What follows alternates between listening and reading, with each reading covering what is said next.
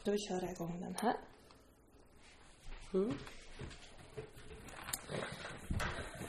Hej Helena! Hej! Vi sitter här i mitt kök i Vilhelmina och ska göra en poddsändning. Mm.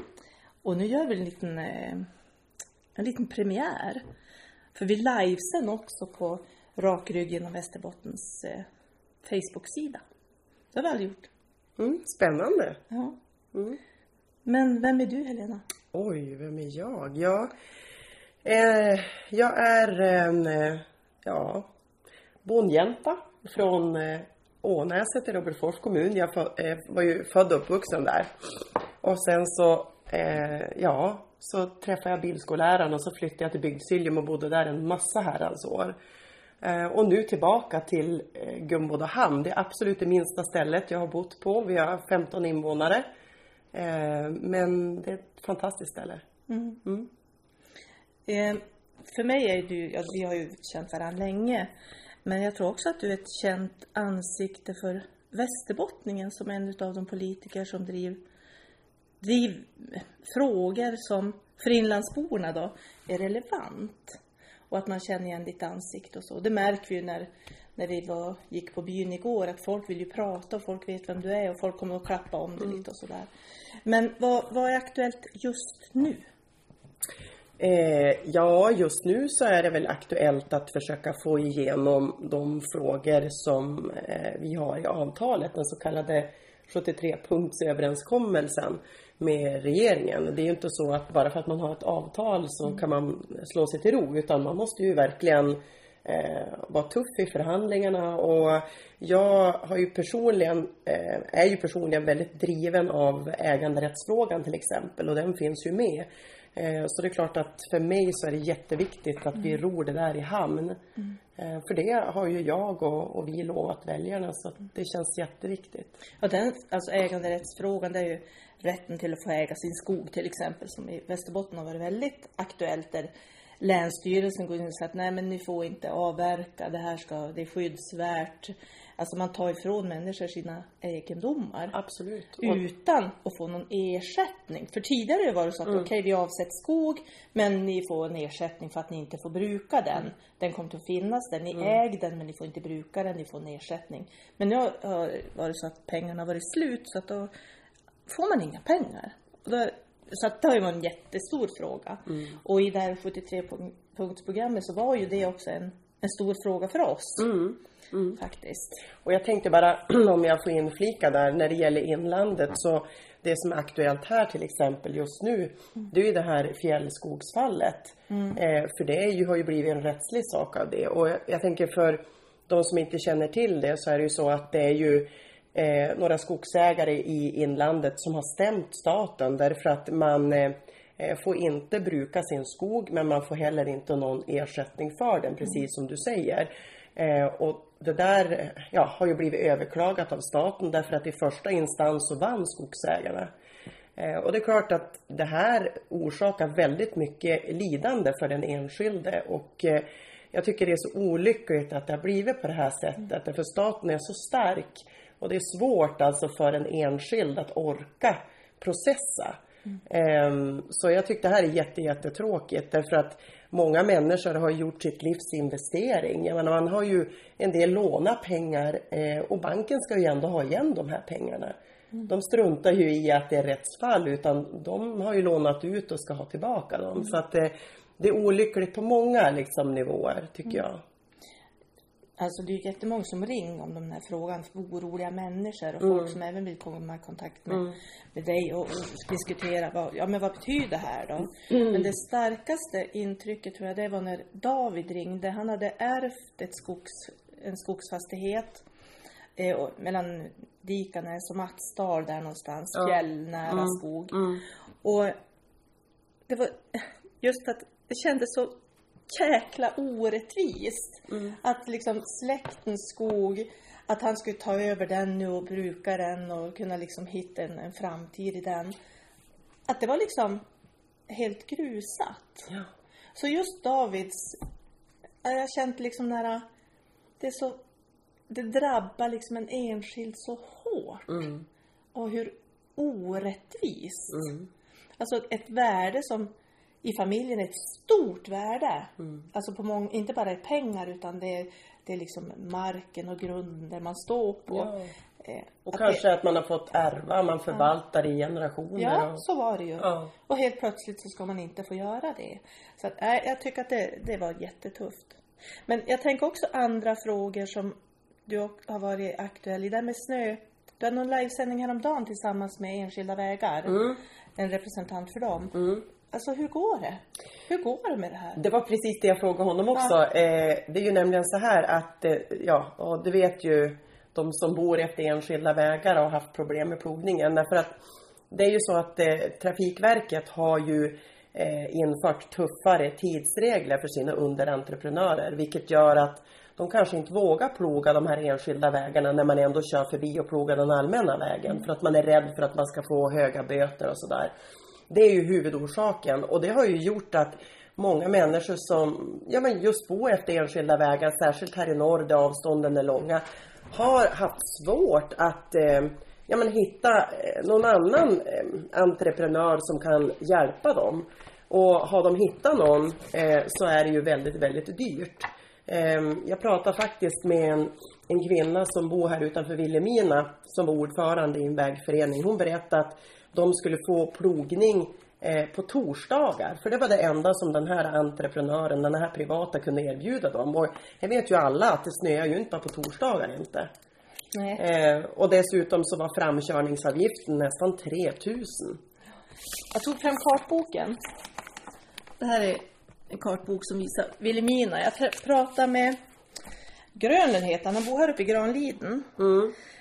De har, det går en väg från eh, Sagavägen över till Dorotea-sidan, vägen mellan Dorotea och Borgafjäll. Ja. Där, den vägen plogas ju. Mm. Men in genom byn, Granlidenbyn, Ja. plog, får de ingen, det, plog- de har ingen plogning. Nej. Så det måste de lösa själva. Så det är en avstickare på några kilometer så här. Eh, han som kan, kunde ta på sig den plogningen, eh, bo här borta. Nu måste jag bläddra i kartboken. Bo här. ehm, här. Mm. Alltså du fattar? Det är ju vansinniga Alltså sträckan. sträckor. Det är ju sjukt många mil som den här traktorn ska larvas på en lastbil. Ja. för att de ska kunna få Granlidenbyn Mm. eh, plogad. Och det är ju samma sak uppe i Grönfjäll och de här, ja. Det är så det ser ut. Och då blir det ju så att, att jag menar för det är ju inte så att, att de här äh, vägföreningarna inte betalar för sig. Det gör man ju. Utan man betalar ju när ja, men Trafikverkets underentreprenör kommer och plogar. Då betalar man för den faktiska sträckan. Nu så blir det precis som du säger att då ska du betala framkörningsavgiften. För då ska alltså en entreprenör köra enkomt fram och tillbaka.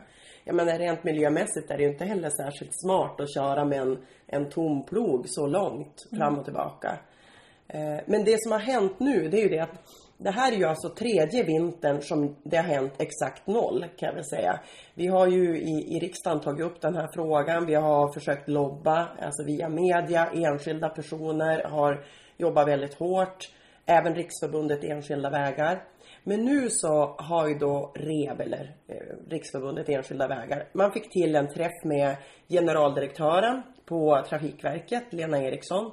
Och nu har man tillsatt då en arbetsgrupp eh, som ska försöka lösa den här frågan. Och jag frågade då Mikael Näslund som är ansvarig för norra regionen eh, från Riksförbundet Enskilda Vägar och han sa att han har goda förhoppningar att det här ska lösas till nästa vinter. Så det kändes ju uh, jättebra. Vi får hoppas på det Ja. då. Mm. Men till nästa vinter, ja i och för sig, det kan ju komma bra mycket snö Absolut, fortfarande nu, absolut. idag. Eh, men så att det där med äganderätten, snöskottningen. Men du har också diskuterat det med polisen, att det finns Ja. en polispatrull i ett eh, område lika stort som Danmark. Ja, Ja. Hur, hur går det då? Ja, det är ju också en, eh, vad ska man säga, det går väl ganska segt. Eh, därför att eh, vi behöver ju generellt mer poliser i Sverige och det tar ju tid att utbilda poliser naturligtvis. Men eh, det är klart att det är under all kritik att man inte kan lösa den här utmaningen. För det är ju inte rimligt att man tummar på tryggheten. Det tycker jag faktiskt att man gör. Även om polisen själva tycker nog inte det kanske eh, från chefshåll, det vet jag. Men det säger sig självt om en polispatrull har ansvar för en sån här stor yta och så sen råkar det hända flera saker. Det är klart att det tar ju jättelång tid för polisen att, att komma från kanske ena delen av södra Lappland till den andra. Mm. Eh, förra året så eh, var det ju inbrott i Klimpfjäll hos handlaren. Mm. Och det tog ju tio timmar innan polisen var där. Och tio timmar, då hade man kunnat ringa in polisen från Stockholm. För det är ungefär mm. vad det tar för polisen att köra mm. från Stockholm till Klimpfjäll. Eh, men det är inte acceptabelt. Mm. Eh, och jag menar, jag, jag tycker ju att människor här och på landsbygden betalar ju lika mycket skatt som alla andra. Då tycker jag ändå att man kan förvänta sig kanske inte samma service. Det tror jag inte att någon av oss gör. För vi vet ju att vi bor på landet och att vi får göra mycket själva och att det kanske tar lite längre tid. Men vi har ändå rätt till en grundläggande service och jag upplever ju att den tummas ju på mer och mer nu. Mm. Och det är därför jag tror att människor blir mer och mer arg och uppgiven därför att man tycker att ja, men, det kan ju inte vara så att vi ska betala skatt men sen när vi behöver statens hjälp då får vi inte det. Så kan vi ju inte ha det. Mm. Jag såg Dorotea betala, ha högsta skatten i Sverige. Ja, det har de. Mm. En liten kommun. Ja. Mm. Sen har du ju också nu bara för några veckor sedan så var det en kvinna här i en grannby, en bekant till, till mig och, och min familj mm. som eh, ramlade och slog sönder höftkulan. Mm. Och ambulansen tog, det tog tre och en halv timme innan ambulansen kom. Mm. Och alltså, alltså man, jag kan bara tänka mig, min egen mamma är liksom i samma ålder om det ska hända henne och man, hon skulle ligga där i svåra smärtor mm. och ingen ambulans kom. Mm. Och alltså förtvivlan, frustrationen, rädslan. Mm. De där timmarna. Och när de ringde till eh, ja, ambulans, vad heter ja, centralen, samordningscentralen. Så får de höra av eh, ambulanssamordnaren att ja men det är så här det ser ut i inlandet. Det får man räkna med, det är för knappa resurser. Mm. Och när jag får höra det, då blir jag ju verkligen förtvivlad. Mm. För är det så, då ska man ju gå ut och tala om det då. Man kan inte invagga folk liksom i en, en tro på att det funkar mm. och sen vet man att det inte funkar. Mm. Och det är det här som jag känner att ja, men det här är en av de viktigaste frågorna att jobba med. Alltså helheten. Det, det vi mm. pratar om är olika pusselbitar. Ja, med mm. polis och skogen och mm. ambulansen och plogningen. Alltså det blir, om man tittar på hela pusslet. Det här är pusslet, så är det liksom olika delar i ett pussel. Och om det krackelerar, mm. Att det fattas bitar eller bitar liksom inte ramlar ner i pusslet. Då ser man inte helheten. För helheten är ju att det är en fan, alltså inlandet har ju framtiden för sig på alla sätt. Absolut. Alltså människor som tror på det, som bosätter sig här. Det finns inga hus lediga, det är en enorm tillväxt mm. i fjälldalarna. Företagen ropar efter folk. Det finns liksom, ja men hur många har inte vi pratat med bara de här sista dagarna som behöver personal. Mm. Det finns inte folk anställda. Det finns liksom en det är inte arbetslöshet och, och tröttsamt och uh, trist utan det är en helt annan anda. Mm. Men det är så därför så viktigt att det här samhällsservicepusslet hänger ihop. Mm. För det är det som skapar tryggheten. Ja men det gör ju det. Ja. Och vi har, vi har liksom, vi har rätt till en lika vård i hela landet. Mm. Vi har rätt till polis, vi har rätt till ja, det samhället mm. ska erbjuda. Mm. Det måste funka. Absolut, och jag menar det är ju Många av de här sakerna tar ju eh, andra för givna. Ja. Därför att det är inte liksom problem man behöver brottas med till, till vardags mm. på samma sätt. Även om jag vet att det finns utmaningar självklart även i städerna när det gäller polisen och ja, även mm. plogningen faktiskt. Men, men det blir på olika sätt och sen dessutom så tror jag att eh, eh, det hörs ju inte lika mycket. I media tycker jag ofta, när man, man pratar ju om polisen, men där är det ofta förknippat med staden. Mm. Och det var därför jag tyckte att det var väldigt bra att eh, även nationella media uppmärksammade södra Lappland. Mm. Därför att då fick människor en uppfattning om hur enorma ytor det finns här. Mm. Um, för jag vet, jag pratade med någon Malmö-reporter där och hon sa Va? är det nästan som Danmark stort, södra Mm. Lappland? Ja, sa jag. Hon sa ju det, skulle du bara säga södra Lappland till mig, sa hon, så skulle jag inte förstå. Mm. Men eh, hon sa ju det, vi begriper ju inte att det är så enorma geografiska ytor. Och jag tror att det är jätteviktigt att fortbilda om. Mm. För då skapar man större förståelse. Ja, jo, jag tror också det. För, men vad är din bild av inlandet då för framtiden? Ja, men Hur jag, ser du på Ja, men jag, jag älskar inlandet. Jag tycker det är fantastiskt. Och jag, jag tycker att eh, den här eh, entreprenörsandan, den är jag jätteimponerad av. Ja. Eh, jag ska ju göra ett besök senare idag till en av de här duktiga entreprenörerna i Vilhelmina som driver flera företag eh, och gör det tillsammans med familjen. Och det verkar också vara ganska vanligt. Det gör ju du och din man också. Eh, ja men det är som att eh, det finns eh, det finns inga hinder utan man är otroligt positiv. Ehm, och det gillar jag. Det är inte sådär att tyck synd om mig eller utan att det är verkligen framåt och att det finns så mycket spännande som är på gång. Ja, och det är väl det jag också känner att det där, ja, okej, nu ser ut så här, det är ett problem, nu löser vi det. Ja men jag tycker det också. Och så, gör- det är och den känslan jag får. Ja. Ja. Men man kan inte lösa de problem som man inte har makten över som polis. Man kan inte starta en egen polis till exempel. Eh, Nej, nej men precis, för sånt måste man ju och naturligtvis... därför blir frustration så enorm. Ja. Därför att vi löser alla problem Mm. tillsammans på ett eller annat sätt, vi inlandsbor. Eh, men de, och därför blir det så frustrerande när, man, Mm. när det är saker som inte fungerar, men vi har inte makten att lösa dem. Mm. Men vi skulle vilja lösa dem. Och så är det en massa regelsystem som sätter stopp för det. Så att, ja. Och sen ska jag säga så här att när, eh, när jag jobbar med ja, men, polisfrågan, plogningen, polisen. Jag får så mycket respons från inlandsbor. Det är så kul därför att man hör av sig. Man kommer med tips eh, på ja, men, människor man kan prata med vidare. Eh, peppar, är glada, kommer med hejarop. Det känns jättekul. ja, det ger energi. Är ni bättre på det Maria? ah, kanske. Jag tror vi känner varandra sådär lite mm, på ett eller annat sätt. Och att man, man är inte så rädd för att ta kontakt. Ja, men du hörde ju min telefon häromkvällen. Det ringer ju hela tiden och ibland kan det ju vara lite kan man bli lite trött. Men samtidigt så ger det ju också en sån enorm energi. Ehm, för, att, ja, man, för att man verkligen bryr sig om frågorna. Men eh, det, det kan ju vara så här att ja, men man kan ju uppleva att ja, men du är ju en gnällspik som gnäll på allt. Ja, vi, vi bara gnäll. Mm. Eh, och jag vill ju verkligen inte vara den där som, som gnäll. För jag tycker att det, det är inte så heller. Men vi måste kunna peka på det som inte funkar. Man måste kunna peka på det. Men utan att det liksom ger en bild utav att det är bara elände. För bilden av det positiva är ju så mycket större. Men det kan upplevas som att man gnäll för att man lyfter de här frågorna som inte fungerar.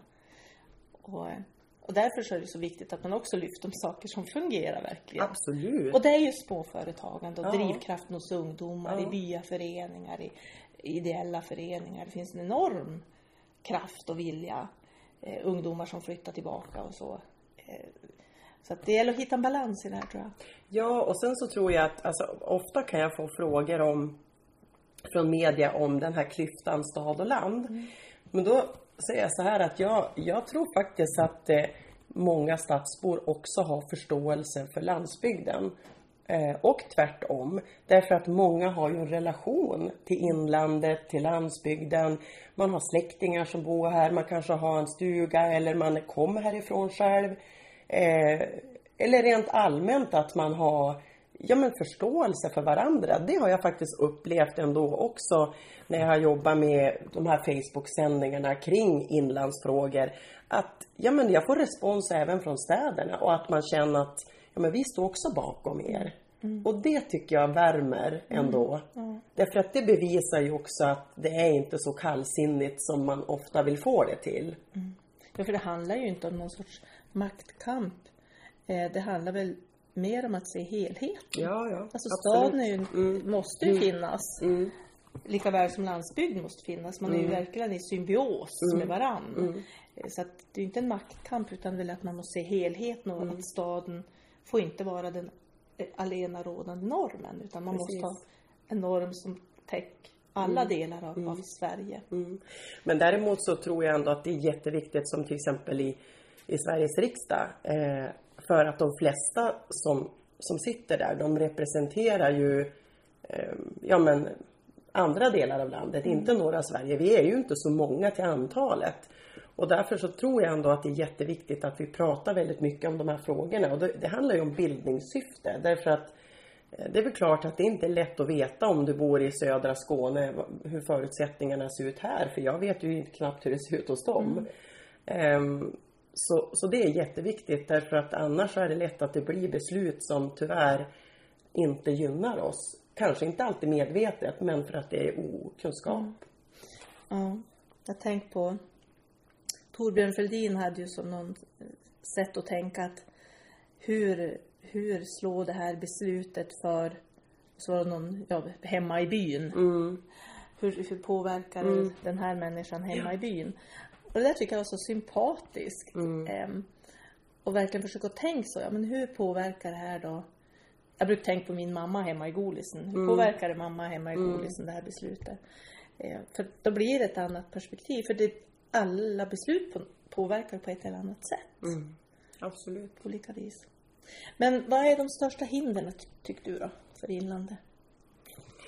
Eh, hindren, ja men det är väl det där att, att eh, man, vi, jag säger vi då, men, men jag tror inte att det är så att vi behöver eh, Eh, bara, vad ska man säga, mer statliga jobb och det är inte dåligt med statliga jobb men du förstår vad jag menar att det är inte mola-lena-lösningen att vi ska vänta på statliga jobb och, och ersättningar eh, som jag tycker faktiskt ja men har varit kanske fallet ibland med tidigare regeringar. Det har varit väldigt mycket centralisering och man har inte tittat på individuella lösningar. För jag kan säga att, att utmaningarna här uppe ser ju annorlunda ut än vad det gör kanske i andra delar av landet. Och då menar jag att här behöver man mer verktyg, alltså för att kunna gå vidare. Inga tycka synd om pengar, utan man behöver ju helt enkelt likartad service, eh, att man tittar över till exempel möjligheten för återbäring av, av vattenkraften till exempel så att regionerna kan ja, planera för framtiden. Ehm, ja, men, eh, allmänna villkor som, som, vad ska man säga, som, som gör att grundservicen funkar. Sen finns ju entreprenörskapet här eh, och, och drivkraften. Men jag menar den här grunden måste också fungera. Eh, för annars blir det ju inte attraktivt att flytta hit och då blir det ju svårt att till exempel kunna rekrytera arbetskraft och annat. Ehm, och jag är väl kanske kritisk till just ja, men det här med, med Socialdemokraternas, eh, vad ska man säga, syn. Därför att det är ju kollektivistiska lösningar. Och det tror jag inte på för inlandet och landsbygden. Eh, därför att här så tror jag att, jag menar, ser ett problem ut på ett sätt på ena stället så kanske det måste lösas på något annat på andra stället. Men som jag säger återigen, grundnivån på service måste finnas.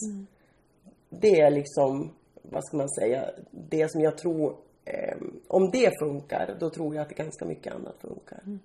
Jag har tänkt på det här med att det är samma, ja men strandskyddsregler är samma hos oss som det är i, ja, runt Mälaren.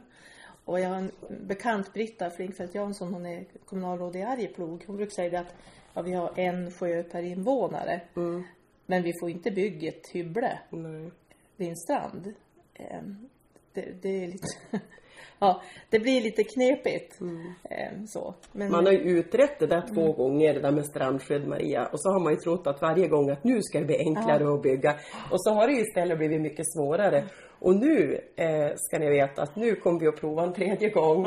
Eh, och det finns ju med i den här eh, överenskommelsen nu som är gjord då, eh, med regeringen. Eh, och det är klart att eh, det kan ju inte bara vara så att det är flugorna och myggen som ska ha tillgång till den här utsikten utan det här är ju också en jätteviktig fråga för landsbygden. Att kunna, jag menar bygga attraktivt. Mm, verkligen. Det, så, så är det ju. Men om man tänker så här, ja men om du fick ta ett beslut som verkligen skulle bli verklighet. det här blir. Det, här, det här beslutet, det driver du igenom och det blir så, det får en påverkan. Vad skulle det vara för beslut? Jag skulle vilja se över, nu, det här låter ju superosexigt när man säger det, men det kommunala utjämningssystemet.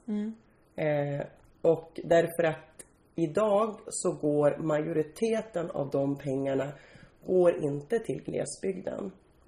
Ja, kanske så per invånare att vi får en högre ersättning för att kunna upprätthålla service. Eh, men den stora penningapåsen går till städer, framförallt till exempel till Göteborg och Malmö. Och jag vet att där finns det också utmaningar naturligtvis. Men man har helt andra förutsättningar med den arbetsmarknad som finns där än vad man till exempel har i jag menar vissa inlandskommuner. Du nämnde eh, Dorotea som har Sveriges högsta kommunalskatt. Och det är klart att höjer man skatten ännu mer, men vad hjälper det? Det blir ju jättesvårt och vad ska man säga? Hej, flytta till oss, vi har Sveriges högsta kommunalskatt.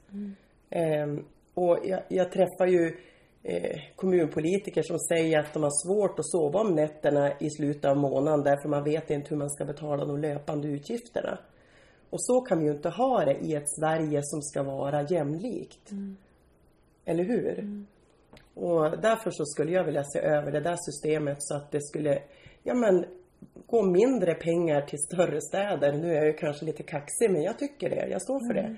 Och mer pengar till, eh, ja men inlandskommuner eh, som har det tufft och som kanske kan få huvudet ovanför vattenytan och börja fundera på utveckling istället för att hur ska pengarna räcka till den här månaden.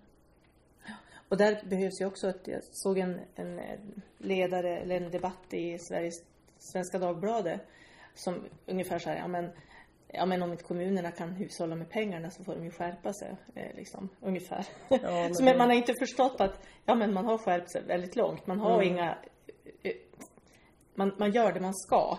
Man har inget glamourliv i de här små kommunerna och strö pengar omkring sig. Så det, det kräver ju också att det finns en förståelse för att ja, det, det är tuffa, tuffa pix. Mm. Men eh, den här podden har ju liksom som tema rak rygg genom Västerbotten. Ja. För jag tycker att det är verkligen det. Så det är. Liksom, det är så det är. Det är raka ryggar, det är stolta människor, det är folk som tittar framåt, som vill någonting. Men man möter de här hindren eh, som vi pratade om på den här Ja. bilden. Ja. Eh, och att de hindren man måste försöka hitta vägar runt eller eh, ta tag i, göra någonting åt. Men att också verkligen se den här framtiden med, med stor tillförsikt. Och jag har en jättelång lista på människor som, som jag ska prata med i den här podden. Jätteroligt. Ja, det blir spännande. Ja, men jag vill gärna fylla på den för vad, vem tyckte du att jag ska prata med? Åh, hjälp. Eh, kommer du att göra det då eller? Ja, det vet jag ju inte. Nej, Vissa- eller är det lite eller sådär tips? Ja, tips. Oj. Ehm, Det är ingen som har sagt nej faktiskt. det är Va? ingen som har sagt nej. Nej, inte som jag frågar. Mer det här att, ja men kanske inte förrän till hösten för jag har för mycket just nu och vi, vi, ja så. Men att man, ingen har sagt nej direkt. Det är kul. Ja, lite häftigt. Ja. Jag tänkte faktiskt på en person som jag själv har tänkt prata med, Mm. men som jag tycker du också ska prata med. Nu har jag kommit på det. Lotta Gröning. Lotta. Mm. Du vet hon som skriver Ja, ja. krönikor i Expressen som är en riktig Mm. landsbygds hjältinna tycker jag. Ja. Mm. Vi satt i övervakningskommittén för mål 1 Mm. tillsammans för många år sedan. Ja, Lotta Gröning. Det ska jag ta med mig. Hon tycker jag är fantastisk. Hörru du, nu har vi suttit här i köket och druckit kaffe och vi har, vi har några stycken följare här med på, på liven. Jättekul eh, att se er. Den här, det här avsnittet kommer att läggas ut här i slutet på veckan, helgen någon gång. Ja. Jag har ju lite hjälp av en svärson som hjälper mig. Härligt.